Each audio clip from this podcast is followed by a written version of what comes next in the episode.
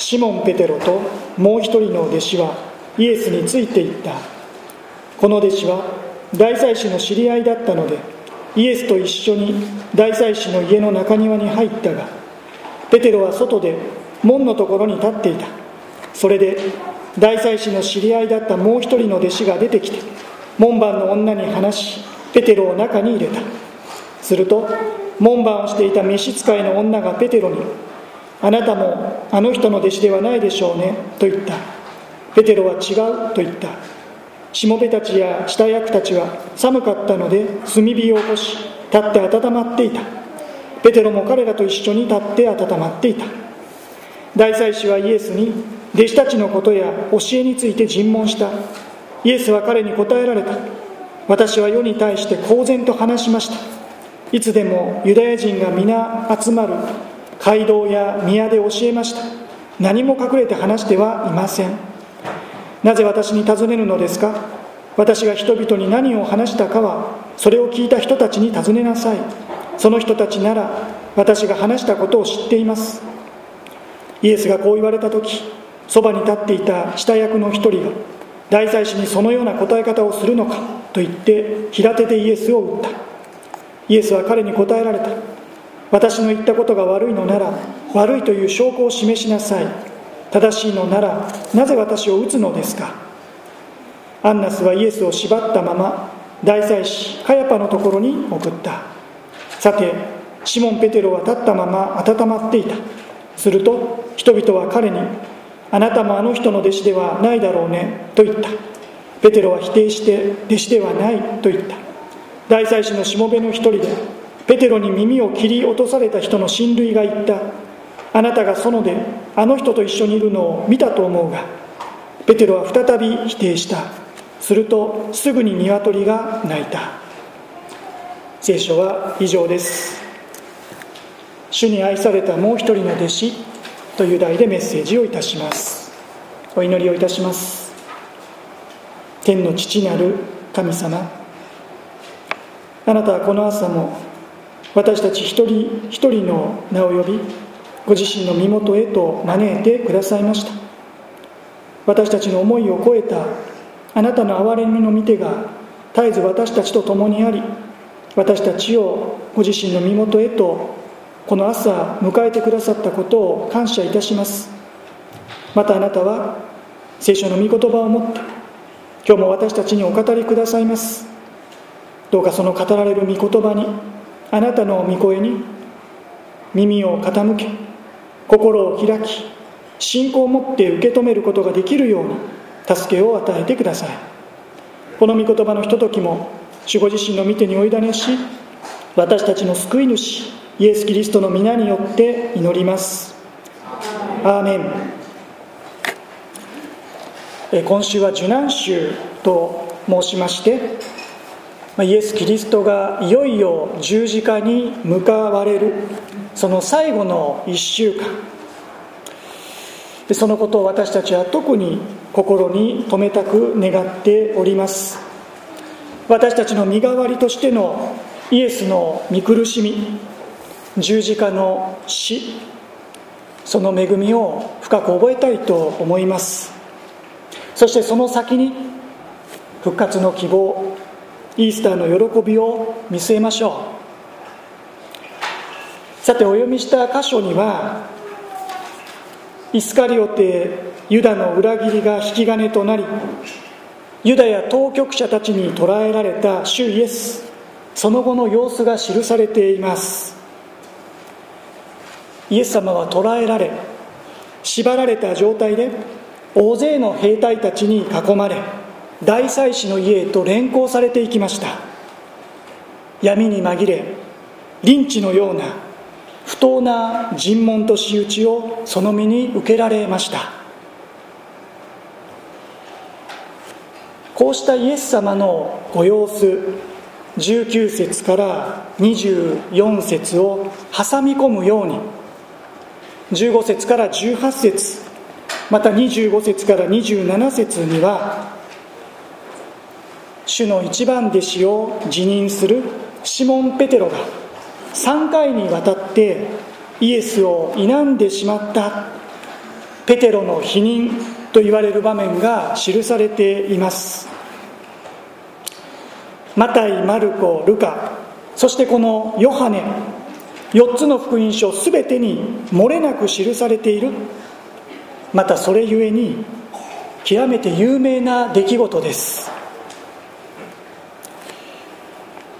弟子の思いを代表するかのようにペテロは言いました。主よあなたとご一緒なら老であろうと死であろうと覚悟はできております。と。イエス様はそんなペテロに言われました。ペテロあなたに言っておきます。今日鶏が鳴くまでにあなたは三度私を知らないと言います。果たしてイエス様のお言葉通りになってしまったのでありました。型や捕らえられ縛られた状態でなお毅然とした態度を貫かれた主イエス。ご自身を神の子と宣言することがどのような結果を招くことになるのかを重々ご承知の上で真理を曲げることのなかった主イエス。この18章5節6節。そして8節では3回にわたり「私がそれだ。私がそれだ」聖書のもともとの言葉では「エゴーエイミー」臆することなく隠すことなくご自身が神であられることを宣言した主イエス。また体を張って弟子たちの身を守り抜こうとされた主イエス。一方で主イエス様の行く先暗示主の後を追うように勇気を出して大祭司の庭先までは足を運んだものの肝心なところで臆病風に吹かれ我が身愛しさにあの人なんか知らない。私はあの人の弟子ではない。私は違う。ウーク・エイミー。ウーク・エイミー。一度ならず二度までもいえ。二度ならず三度までも。主を否み続けてしまった弱きペテロ。このコントラスト。あまりにも対照的な両者の姿。こうした本流を抑えつつ他の福音書には記されていないこのヨハネの福音書独特の記述にも注目したいと思うのです。それはこの場面に登場するもう一人の弟子の存在です。15節から16節をもう一度お読みします。シモン・ペテロともう一人の弟子はイエスについていった。この弟子は大祭司の知り合いだったのでイエスと一緒に大祭司の家の中庭に入ったがペテロは外で門のところに立っていた。それで大祭司の知り合いだったもう一人の弟子が出てきて門番の女に話しペテロを中に入れたとあるように。実はペテロは単独で単身で一人で大祭司の庭に乗り込んだわけではなかったことをこの福音書は明らかにしています。ペテロが入っていく前に先に大祭司の庭に入ってペテロを招き入れた人物がいた。もう一人の弟子がいたと明かすのです。当然気になるのはこのもう一人の弟子とは一体誰なのか。諸説ありますが多くの聖書学者は十二弟子の一人であるゼベタイの子ヨハネ。つまりこの福音書を記したヨハネその人であろうと理解しています。なるほど。ヨハネ本人であるとすれば他の福音書には記されていない。彼自身の姿をここに記すことができたことにも合点がいきます。実はこの箇所以外にもヨハネが自分のことをもう一人の弟子という表現で登場させている場面があります、まあ、来週見る箇所なのですけれども同じヨハネの福音書20章1節から4節。少しページを送っていただきましてヨハネの福音書20章1節から4節を読みます。さて週の初めの日。朝早くまだ暗いうちにマグダラのマリアは墓にやってきて墓から石が取り除けられているのを見た。それで走ってシモン・ペテロとイエスが愛されたもう一人の弟子のところに行ってこう言った。誰かが墓から主を取っていきました。どこに主を置いたのか私には分かりません。そこでペテロともう一人の弟子は外に出て墓へ行った。二人は一緒に走ったがもう一人の弟子がペテロよりも早かったので先に墓に着いた。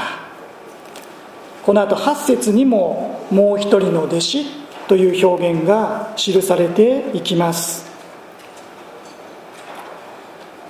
こうしてみますとシモン・ペテロとのペアでヨハネは自分をもう一人の弟子と意図的に表現しているように感じられます。さて18章の場面。大祭司の知り合いだったヨハネがまずコネを使って大祭司の中庭へと入っていきました。それはペテロだけではなくヨハネもイエス様が捕らえられ連行されてしまった。これからイエス様はどうなってしまうのか。イエス様の動向に深い関心を持っていたからでしょう。一方ペテロは中の様子が気になりながらも外で立ち尽くしています。それでヨハネが出てきて何やら門番の女に話をしペテロを中に招き入れた。するとすかさず門番の女性がペテロに尋ねます。あなたもあの人の弟子ではないでしょうねと。唐突な問いかけにペテロは違うと言った。このようにペテロが最初に主を否んだ時の様子が記録されています。あなたもあの人の弟子ではないでしょうね。同じような問いかけはこの後25節にも。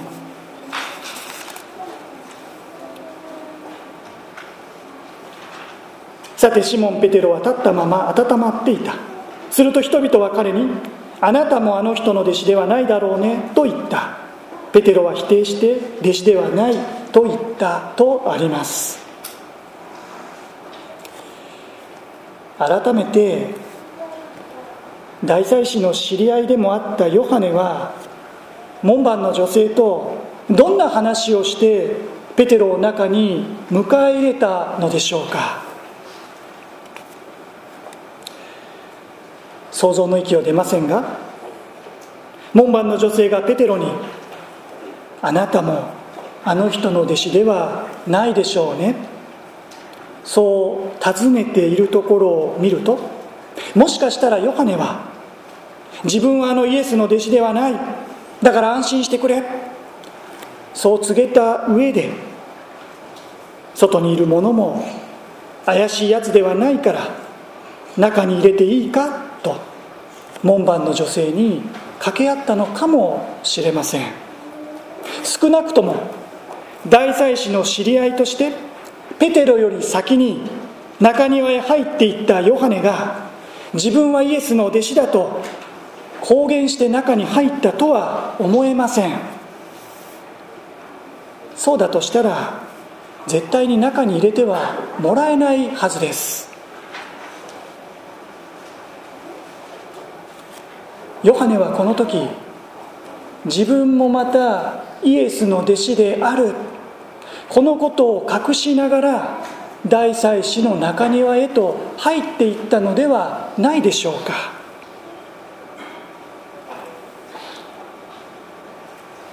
あくまで焦点は捉えられたイエス様のぶれない態度。その堂々たる告白のその目と鼻の先でシモン・ペテロが主の予告の通りに3度にわたって主を否んでしまったことです。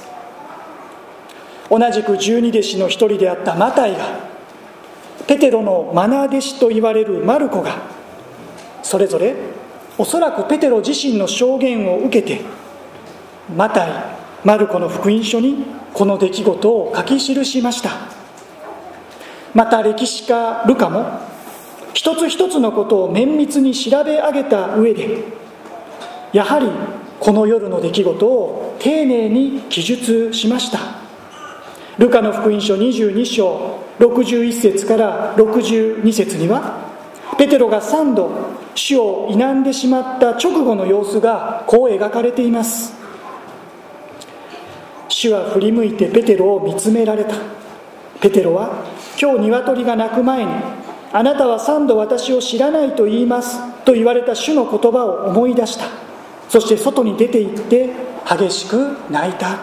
ルカ独特の記述です。医者でもあったルカの繊細かつ愛に満ちた筆致でしょう。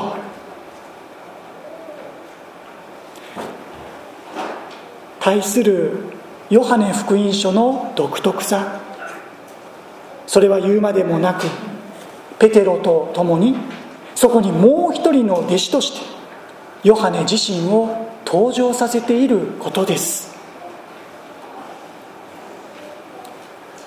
もう一人の弟子。あそこにはペテロと共にもう一人の弟子がいた。主を見捨てて逃げ出してしまったことを恥じてイエス様の行く末を案じ勇気を振り絞って大祭司の家に駆けつけた弟子が実はペテロだけではなくもう一人いた。もう一人いた。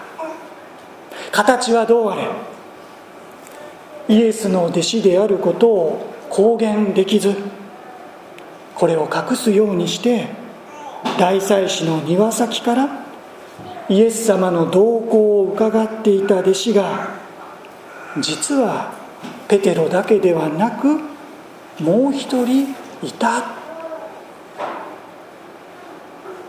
あの夜イエス様を否んだのはペテロ一人ではない。ペテロの影に隠れるようにして私も主を否んだ。もう一人の弟子。そんなヨハネの告白が？そして悔い改めが？自らをもう一人の弟子とそう表現させここに登場させているのではないかと私は感じるのですね。そしてそれだけではない。もう一人の弟子。それは私はあなたのためにあなたの信仰がなくならないように祈りました。ですからあなたは立ち直ったら兄弟たちを力づけてあげなさい。イエス様が前もってペテロに語られた言葉をペテロと共に聞き主の愛と励ましの中でペテロと共に立ち直らせていただいたもう一人の弟子。私もその一人なんだ。そんなヨハネの告白と受け止めることもできるのではないでしょうか。このことを裏付けるかのようにこのヨハネの福音書においてヨハネは自分自身をもう一人の弟子という表現以外にもう一つ独特な表現を用いて出演させています。それはイエスが愛された弟子という表現です。最後の晩餐の席上13章23節にはこうあります。弟子の一人がイエスの胸のところで横になっていた。イエスが愛しておられた弟子である。ヨハネのことです。また十字架上の主イエスが母マリアをヨハネに託する場面。19章26節にはこうあります。イエスは母とそばに立っている。愛する弟子を見て母に「女の方ご覧なさい。あなたの息子です」と言われた。やはりヨハネのことです。さらにイエスが愛された弟子という表現は21章7節や20節にも記されています。何より決定的なのは先ほども開いた20章2節。それで走ってシモン・ペテロとイエスが愛されたもう一人の弟子のところに行ってこう言った。イエスが愛されたもう一人の弟子。ヨハネは自らをこのように描写するのです。ヨハネは十二弟子の中で最も年少であったと言われています。そんなヨハネを自分の弟のようにイエス様は可愛がられヨハネもまたイエス様の愛を深く感じていたということなのでしょう。しかしこうした理由だけではなく実は主を否んだもう一人の弟子であるとの自覚のゆえにそれだけ一層イエス様の愛をヨハネは深く覚えていたということではないでしょうか。弱く愚かなもう一人の弟子であることと主に愛されている弟子であることは矛盾するものではありません。むしろ己の弱さ愚かさ情けなさ至らなさ罪深さを骨身にしみるほどに味わうことで自覚することでイエス様の十字架の愛許しの愛はその人のうちでますます大きく豊かなものとされていくのです。信仰の成長成果の歩みその本質はここにこそあるのだと思います。何か立派なことができるようになりました。そういうことよりも本当に自分は不甲斐ないものです。不信仰なものです。でもそんな私をイエス様は変わらずに愛してくださっているのですね。自分の中で昨日よりも今日今日よりも明日イエス様の十字架がもっともっと大きくなっていく。イエス様の愛が豊かなものとして受け止めさせていただいていく。それが信仰の成長ということではないでしょうか。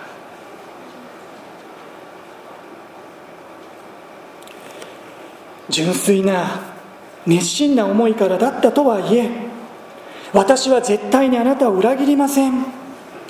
そう豪語したシモン・ペテロの3度の裏切りの中に自らの弱さ愚かさまた傲慢さを重ね合わせる以上にもしかしたら私たちはもう一人の弟子としてのヨハネの姿とその告白のうちにこそ私たち自身の正直な姿を重ね合わせることができるのかもしれません。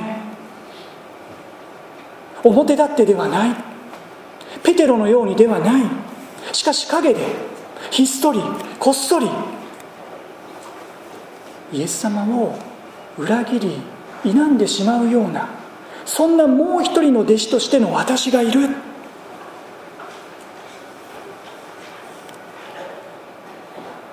そしてそうであるならそのもう一人の弟子をなお愛し抜かれたイエス様の愛ヨハネが自らを私はイエスに愛されたもう一人の弟子なのだとそう告白していることを忘れないでいたい。不甲斐ないもう一人の弟子情けないもう一人の弟子かもしれない。しかしそんなもう一人の弟子である私たちを信仰に拙く心醜く愚かで弱いそんな私たち一人一人をなお愛し続けてくださっているイエス様の愛をこの受難週共に深く心に留めさせていただきたいと願うのです。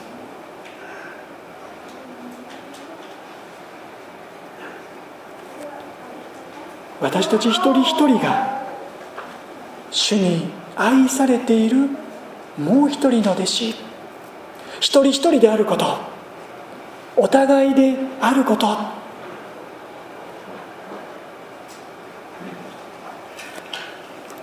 この受難週の一日一日の中でもっと大きくもっと深くもっと広くもっと豊かにイエス様の十字架を共に見つめましょう。そして主に愛されている。主に愛されている一人一人としてお互いとしてこの愛の交わりに生きることができるようにそのように願います。お祈りをいたします。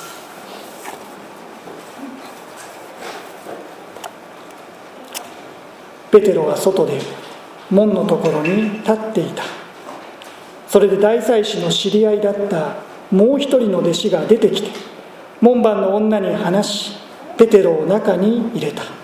すると門番をしていた召使いの女がペテロに「あなたもあの人の弟子ではないでしょうね」と言った。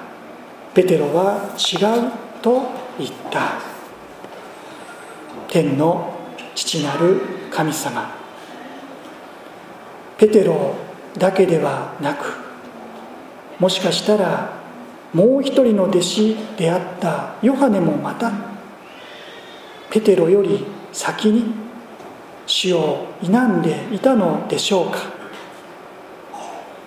私はあの人の弟子ではないと語っていたのでしょうか。想像の域を出ませんけれどもしかしヨハネが主に愛されたもう一人の弟子との告白の中で誰よりも何よりも深く主の愛を覚えていたことだけは確かです。どうか私たち一人一人も自らの内側を顧みる時に本当に弱く醜く愚かな者たちでありますけれどもだからこそそんな私たち一人一人を主が愛し続けてくださっていること。またこの私の罪のために十字架にかかってくださったこと。主の十字架の愛犠牲の愛許しの愛をとりわけこの受難週私たち一人一人が深く覚えることができますように。そしてお互いがこの許しの恵みのうちに互いにこの愛の交わりにこれからも生きることができるようにどうぞ助けを与えてください。またそのような私たち一人一人をあなたは生産の恵みへと招いてくださっていることを感謝いたします。主に愛されているもう一人の弟子である一人一人としてへりくだりまた感謝のうちに続く生産に備えさせてください。主イエス様の皆によって祈ります。アーメン。では生産式を執り行います。分散のご奉仕に仕えてくださる方は前の方にお願いいたします。また受付で消毒の脱脂麺をお渡ししているかと思います。生産に預かられる方必要な方は今この時お持ちください。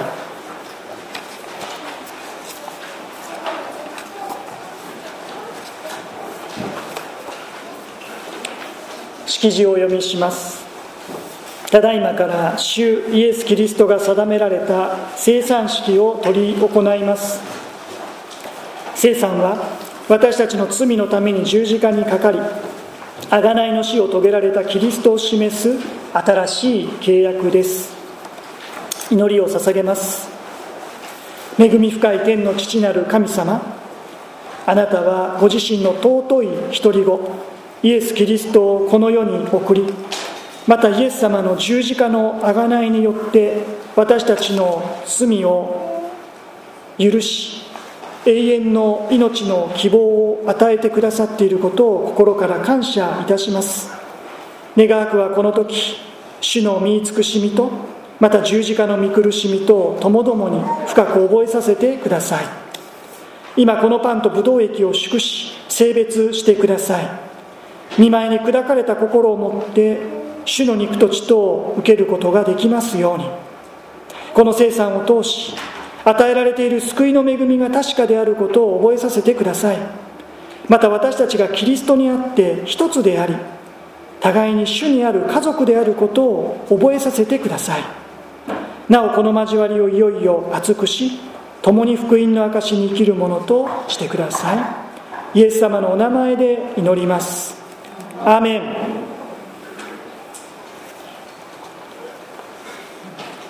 ではパンとブドウ液を分散いたします。いつものように回りましたブドウ液の方は皆様方でパンの方は分散者が皆様の手に落とすような形とさせていただきます。差別するわけではございませんけれどもすでに信仰告白視線で受けておられる方は回りましたパンブドウ液一つずつお取りくださり祈りのうちに備えてください。まだ信仰告白視線で受けておられない方はこの聖産に預かることはお控えください。共に聖産の恵みに預かる日が一日も早く来ることを願いつつこの聖産に備えさせていただきます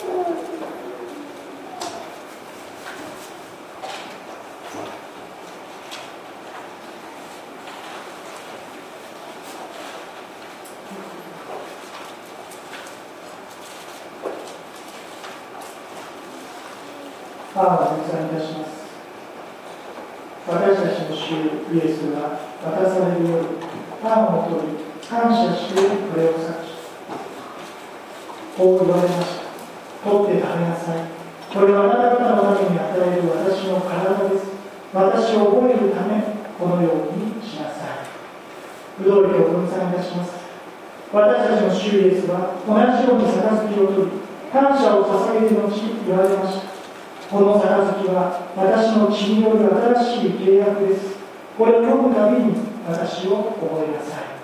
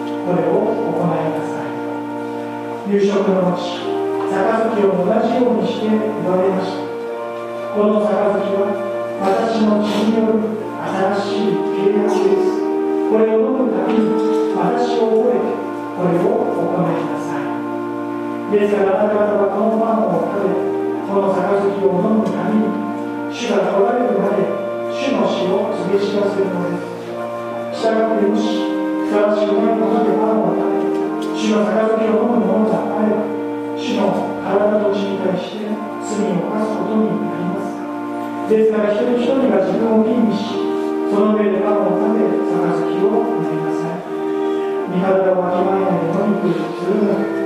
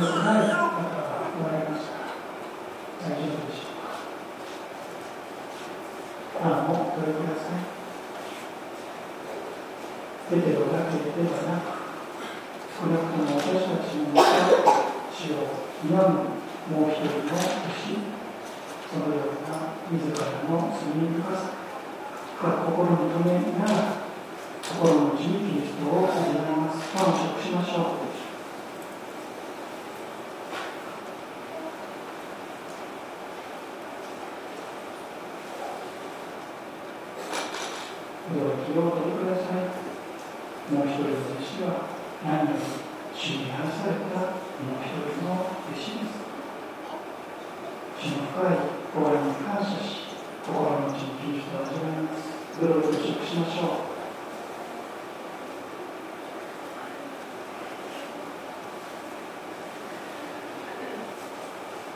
祈りを捧げます天の父様新年度4月に入ったこの第一手術特に受難週主要の手術においてあなたの定められた生産の恵みに共に預かることができ心から感謝いたします。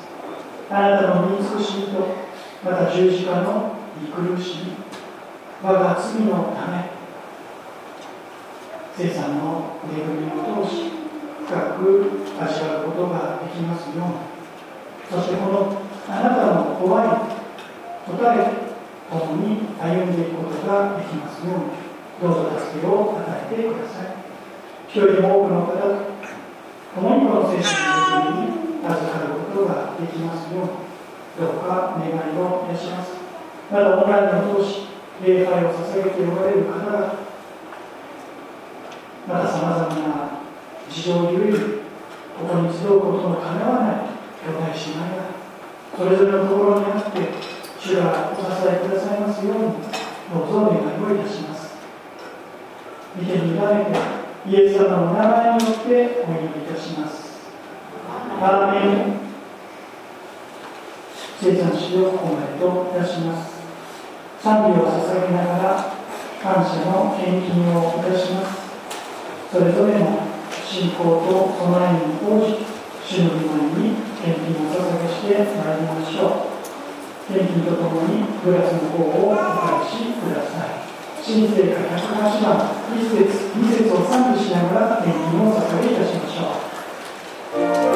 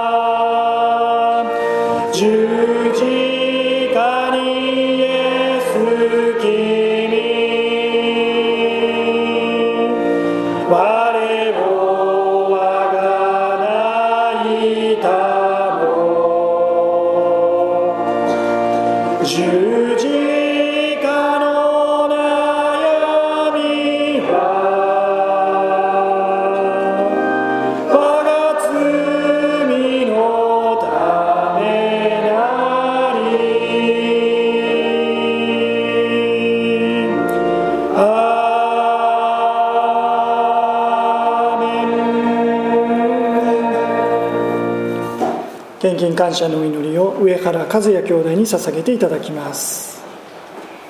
お祈りします。神様こうしてあなたの前に礼拝をさせることを感謝します。また今緊急を失礼しました。あなたご用のために教えてください。の名前でお祈りします。アーメン。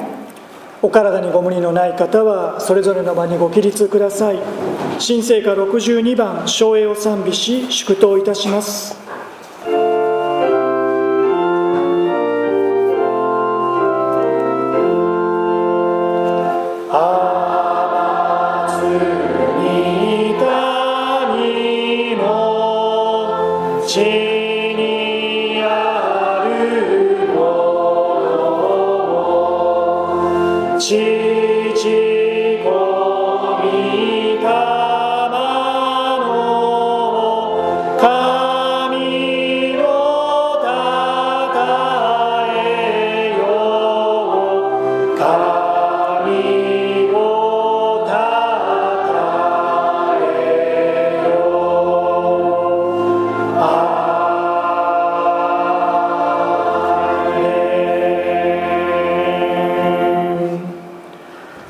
あなたを祝福しあなたを守られますように。主が御顔をあなたに照らしあなたを恵まれますように。主が御顔をあなたに向けあなたに平安を与えられますように。願わくは私たちの主イエス・キリストの恵み父なる神の愛精霊の親しき交わりが一同の上に豊かに限りなくありますように。アーメン。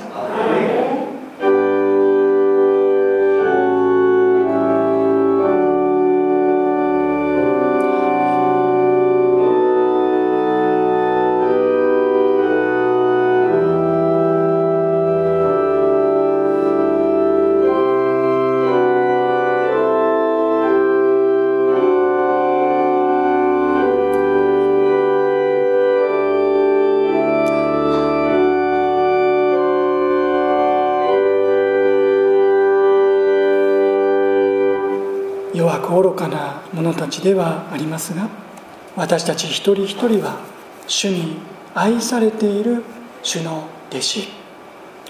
主のご愛に押し出されて新しい月新しい年度主と共に歩んでまいりましょう。いってらっしゃい。ハレルヤ。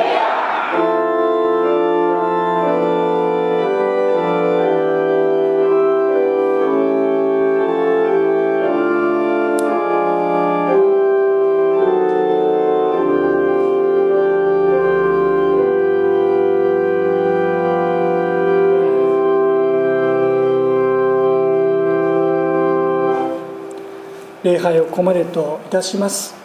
どうぞ5分を目安に、えお近くの方と短くご挨拶または勝ち合いや祈りの時を持っていただければと思います。どうぞお座りください。